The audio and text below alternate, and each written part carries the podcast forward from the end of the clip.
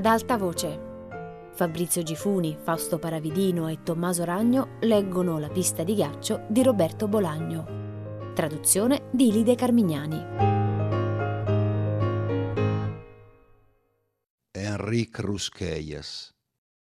Oltre a mia madre e alcune zie e cugini, con un esemplare senso del dovere della solidarietà familiari, sono venute a trovarmi soltanto Lola e Nuria la cui presenza equivale a una folla e il cui senso dell'amicizia e della solidarietà è altrettanto esemplare.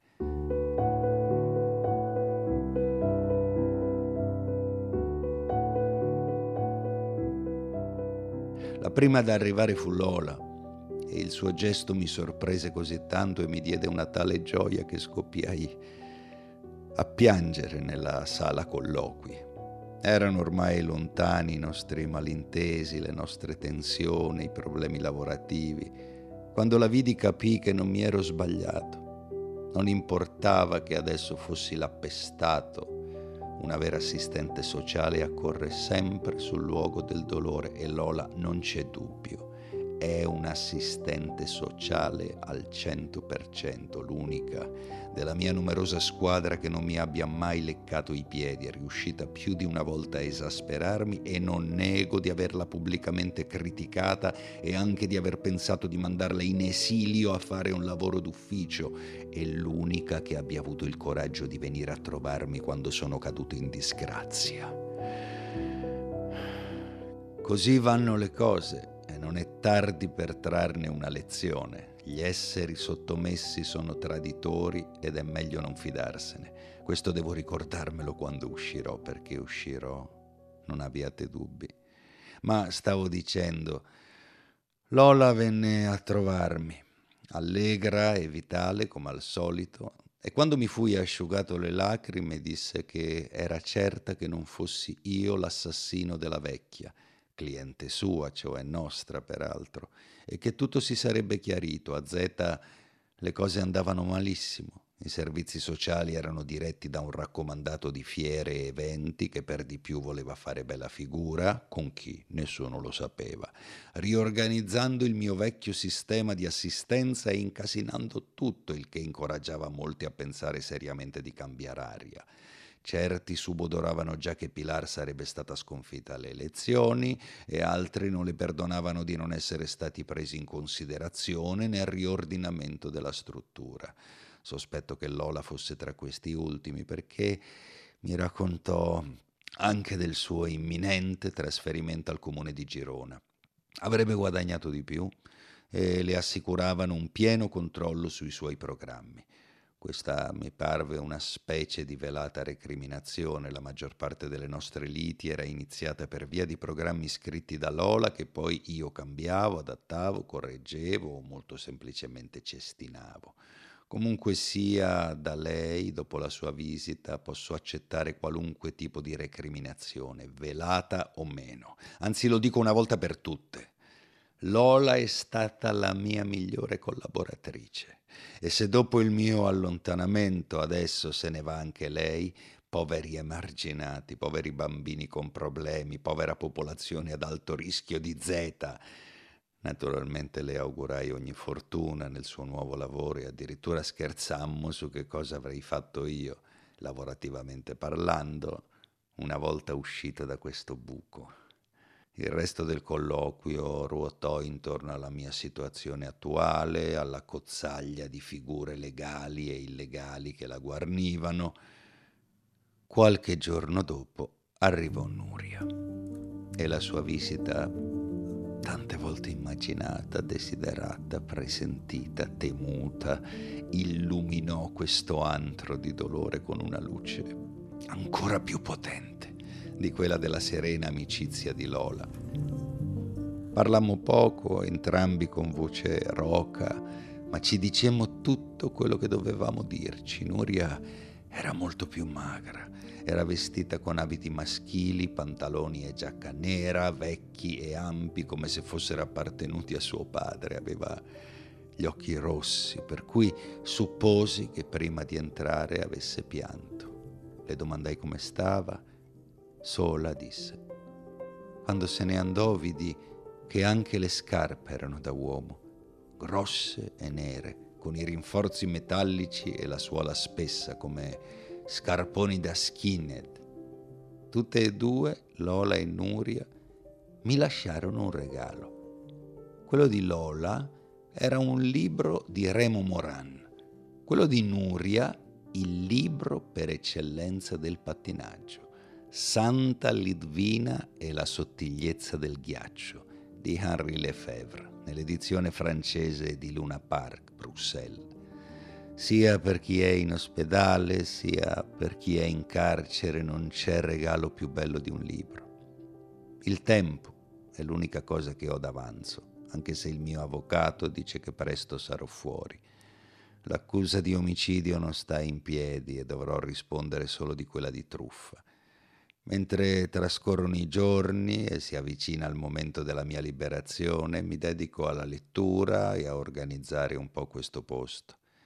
Il direttore, un funzionario un po' confuso, non so se dalla mia presenza o dall'ambiente, mi ha chiesto di aiutarlo a mettere ordine in questo porcile.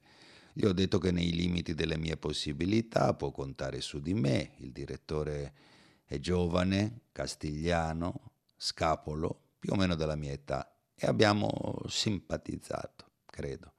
In un paio di giorni gli ho fatto uno studio del quadro attuale, centrato sulle condizioni sanitarie, il sovraffollamento, con valutazioni, proposte, spiegazioni un detenuto che lavora in biblioteca l'ha messo in bella e il direttore, dopo averlo letto, si è congratulato calorosamente con me e mi ha proposto di portare avanti lo studio insieme e di inviarlo al concorso Progetto Carcerario Europeo. Non è una cattiva idea.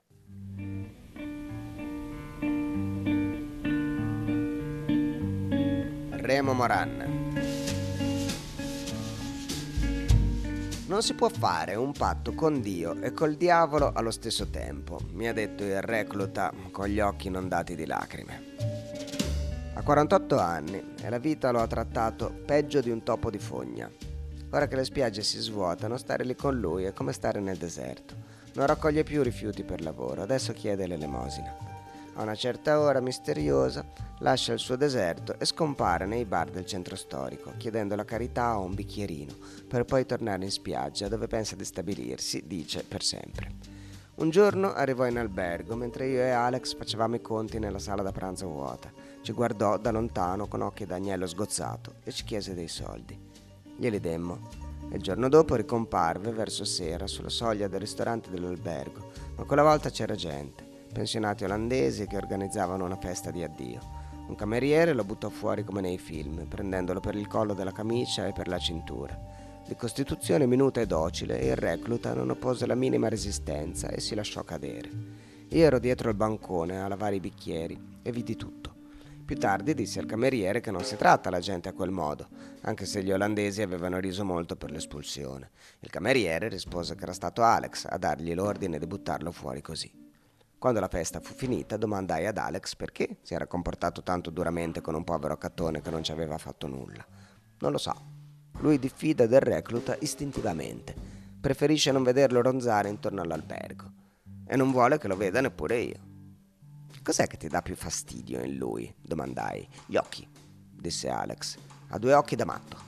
La sera vado in spiaggia e trovo il recluta che dorme sotto l'assito dei chioschi del gelato. La spiaggia sa di cose dolci e marce, come se dentro a una cabina, chiusa al pubblico fino all'estate dopo, avessero dimenticato il cadavere di un uomo o di un cane insieme a scatoloni di gelati avanzati. Parliamo, io in piedi e il recluta sdraiato sulla sabbia, infagottato in giornali e coperte, la faccia rivolta al muretto o nascosta dietro le sue strane dita simili a stecchi. Di sicuro conosci un posto migliore dove dormire? Dico. Certo che lo conosco, dice il recluta fra i singhiozzi.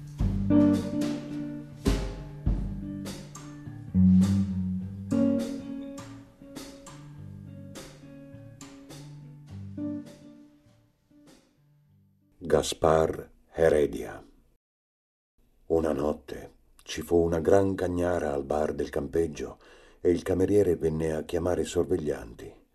Il caraio, mezzo addormentato, mi disse di andare prima io a vedere cosa stava succedendo. Poi, se la situazione era grave e lo richiedeva, mi avrebbe raggiunto anche lui. Saranno state le tre di notte. Quando arrivai, vidi due tedeschi giganti, faccia a faccia, separati unicamente da un tavolo sul quale si scorgevano gli avanzi di una cena e dei bicchieri rotti. Lo scontro fra i due sembrava inevitabile e i pochi spettatori nascosti dietro gli alberi e le auto aspettavano che da un momento all'altro cominciassero ad ammazzarsi. Nella mano destra di entrambi i tedeschi c'era una bottiglia di birra vuota come nei film di gangster, solo che in questo caso, stranamente, visto che la lite era cominciata da un pezzo, almeno per quanto riguarda insulti e minacce, non le avevano ancora spaccate e si accontentavano di brandirle con aria di sfida. Tutti e due, me ne accorsi avvicinandomi, erano abbastanza ubriachi. Avevano i capelli spettinati, la bava alla bocca, gli occhi fuori dalle orbite, le braccia arcuate, ormai calati nel mondo del combattimento che li aspettava, con sovrana indifferenza verso qualunque cosa non vi fosse connessa. Parlavano non smettevano di insultarsi, è vero che non capivo una parola, ma i suoni gutturali, sarcastici, brutali che uscivano dalle loro labbra non lasciavano molto spazio al dubbio. Di fatto, le parole dei tedeschi erano l'unica cosa che si sentiva in tutto il campeggio, anche se in sottofondo arrivavano lievi e lontane voci di protesta da parte del piccolo numero di clienti che ancora non dormivano, soprattutto dalle tende vicino alla zona del bar. Le proteste, e questo chissà perché risultava inquietante, erano incomprensibili quanto gli sbraitamenti dei tedeschi. Portate dalla brezza notturna, arrivavano in sordina immateriali e sognate e creavano, o almeno così mi parve, una specie di cupola che racchiudeva il campeggio con tutto quello che c'era dentro, cose vive e cose morte. Di colpo, a peggiorare la situazione, una voce nella testa mi avvertì che l'unico in grado di rompere la cupola ero io. Così, mentre mi avvicinavo ai tedeschi, intuendo che il caraio non sarebbe mai arrivato e che nessuno di tutti quelli che guardavano la scena sarebbe mai intervenuto nell'ipotesi sempre più concreta che i tedeschi decidessero di riscaldarsi un po' con me prima di menarsi tra di loro, capii che sarebbe successo qualcosa o forse lo penso adesso e allora avevo solo un po' paura, che ogni passo che facevo verso i due scalmanati era mezzo passo verso me stesso, avvicinarsi ai fratelli corsi, nel Maho, decisamente. Mi preparai a prendere una scarica di botte e a vedere cosa succedeva dopo e in quello stato d'animo arrivai vicino ai tedeschi e ordinai in un tono di voce amichevole e non troppo alto, di lasciare il bar e di andarsene a dormire. Allora successe quel che doveva succedere. I tedeschi girarono verso di me i loro musi e al centro di questi, come pesci pilota, i loro occhi azzurri nuotarono fuori dall'intossicazione etilica e si piantarono prima su di me, poi sui tronchi degli alberi, le cui radici pian piano minavano la terrazza, poi sui tavoli vuoti, poi sui lampioncini appesi ad alcune roulotte e infine, come se ricomponessero l'immagine vera, su un punto vago alle mie spalle. Devo dire che anche io percepii qualcosa dietro di me, qualcosa che mi seguiva, ma preferii non voltarmi a guardare. Fatto sta che ero abbastanza nervoso ma nel giro di qualche secondo notai un cambiamento nell'atteggiamento dei tedeschi, come se nella ricognizione del paesaggio si fossero convinti all'istante della gravità del gioco che avevano intenzione di giocare. I loro occhi tornarono nelle orbite, placando in qualche modo la violenza gestuale che precedeva la violenza fisica. Uno dei due, probabilmente il meno ubriaco, balbettò una domanda. La sua voce risuonò con strane sfumature di innocenza e di purezza. Forse domandò che diavolo stava succedendo. In inglese ripetei di andare a dormire, ma i tedeschi non guardavano me, ma quello che era dietro di me. Per un attimo pensai che si trattasse di una trappola. Se mi voltavo, quei due bruti mi si sarebbero gettati addosso lanciando grida di guerra, comunque la curiosità fu più forte e guardai indietro, da sopra la spalla. Quello che vidi mi sorprese a tal punto che mollai la torcia. Questa si schiantò sul cemento e le pile, molte, troppe pile, rotolarono sul pavimento fino a scomparire nel buio. Dietro di me c'era Caridad e in mano aveva un coltello da cucina a lama larga che sembrava raccogliere attraverso i rami una luce seppia proveniente dalle nuvole. Meno male che mi strizzò un occhio perché altrimenti avrei pensato che volesse accoltellare me. Fatto sta che sembrava un fantasma. Con una delicatezza, non priva di terrore, mostrava il coltello come se mostrasse un seno e i tedeschi di sicuro se ne accorsero e ora con lo sguardo sembravano dire non vogliamo morire né essere feriti. Stavamo scherzando, noi non c'entriamo nulla con questa storia. A dormire, dissi. E loro se ne andarono. Aspettai finché non le vidi scomparire verso l'interno del campeggio, appoggiati l'uno all'altro, due ubriachi come tanti. Quando guardai di nuovo Caridad, il coltello non c'era più. I campeggiatori che osservavano la scena dalle tende, a poco a poco, come stiracchiandosi, cominciarono a raccogliersi in gruppetti, accendersi una sigaretta e commentare la faccenda. Ben presto ci raggiunsero ai tavoli e ci offrirono da bere. Qualcuno raccolse le pile della torcia e me le diede. Di colpo mi ritrovai a bere vino e a mangiare frutti di mare davanti a una tenda enorme, come una casa, dove le bandierine di carta della Catalogna si alternavano a quelle dell'Andalusia. Caridad, sorridente, era al mio fianco. Una signora di una certa età mi dava delle pacche sul braccio, un'altra elogiava il coraggio dei messicani. Ci misi un po' a rendermi conto che si riferiva a me. Capii che nessuno aveva visto il coltello in mano a Caridad, tranne me e i tedeschi. La precipitosa fuga di questi ultimi veniva attribuita alla mia determinazione nel mantenere l'ordine al campeggio. La torcia caduta un gesto di rabbia prima di cacciarli via a forza di botte, la presenza di Caridad, naturale apprensione di un'innamorata. I fatti là fuori erano stati sfumati dagli alberi e dalle ombre. Forse era meglio così. Quando tornammo alla reception, il cara e io dormiva profondamente e per un po' restammo seduti fuori a prendere il fresco senza dire una parola, osservando sopra il sentiero una luce guizzante color salmone che diffondeva un'atmosfera simile a quella di un sottomarino. Poco dopo Caridad disse che andava a dormire, si alzò e la vide attraversare la luce, diretta all'interno del campeggio.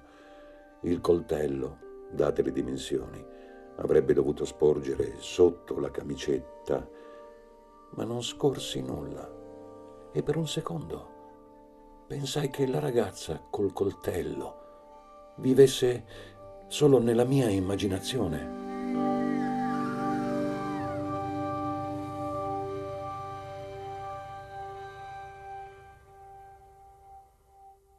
Enric Rusquellas Romanzi regalati Santa Lidvina e la sottigliezza del ghiaccio è un libricino accuratamente illustrato sulla santa patrona dei pattinatori. La storia è ambientata nel 1369 ed è incentrata in maniera un poco ossessiva su un unico pomeriggio, presentato come importantissimo per l'unico personaggio. Santa Lidvina di Schiendam, che è rimasta per ore immersa in un mare di dubbi, pattina sulla superficie ghiacciata di un fiume mentre i primi segni della notte cominciano ad apparire all'orizzonte. Il fiume gelato è descritto in certe pagine come un corridoio e in altre come una spada fra il giorno e la notte. La santa giovane è bella ma un po' accigliata, pattina incurante dell'oscurità che si avvicina.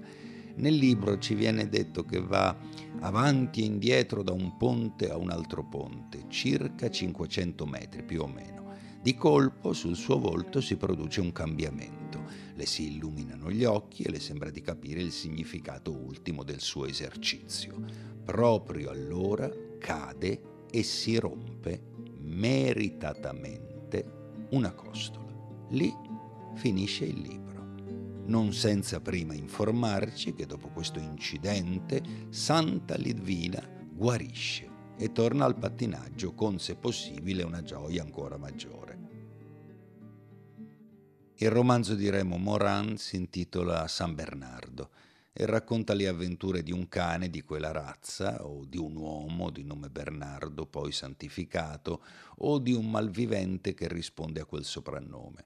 Il cane o il santo o il malvivente vive alle pendici di una grande montagna ghiacciata e tutte le domeniche, benché a volte sia scritto tutti i giorni, si dedica a girare i villaggi di quella zona montuosa e a sfidare a duello gli altri cani o gli altri uomini. Col tempo il morale dei suoi avversari comincia a fiaccarsi e nessuno osa più rivolgergli la parola. Gli applicano, si dice testualmente, la legge del ghiaccio. Tuttavia Bernardo persevera e ogni domenica continua a girare i villaggi alle pendici della montagna e continua a sfidare a duello coloro che, ignari, tardano a sottrarsi. Il tempo passa e gli avversari del cane o dell'uomo diventano vecchi si ritirano dalla vita pubblica, alcuni si suicidano, altri muoiono di morte naturale, i più finiscono in tristi ospedali per anziani. Anche Bernardo invecchia e con la vecchiaia e la solitudine, siccome non vive in un villaggio, comincia a diventare ombroso e scorbutico. Naturalmente i duelli proseguono, gli avversari sono sempre più giovani, dettaglio che all'inizio sfugge a Bernardo ma che poi lo colpisce come una mazzata. Moran non lesina né il sangue che scorre a fiumi, né i bagni di sperma, né le lacrime che sgorgano al minimo pretesto. A metà del romanzo Bernardo, scodinzolando, se ne va dalle pendici della grande montagna e passa un periodo in una vallata e un altro seguendo il corso di un fiume. Quando torna a casa tutto prosegue uguale i duelli sono sempre più violenti e sul suo corpo si moltiplicano le cicatrici e gli sfregi. Una volta è sul punto di morire, un'altra cade in un'imboscata all'uscita di un villaggio. Infine, grazie a un decreto, i duelli vengono proibiti ovunque e Bernardo, dopo aver infranto più volte la legge, deve fuggire. Allora, alla fine del romanzo, succede una cosa strana. Dopo aver depistato i suoi inseguitori e trovato rifugio in una grotta, Bernardo subisce una metamorfosi. Il suo vecchio corpo si divide in due parti identiche al corpo primigenio. La prima scappa verso la vallata lanciando grida di giubilo, la seconda sale pesantemente verso la cima della grande montagna e non si sente mai più parlare di lui.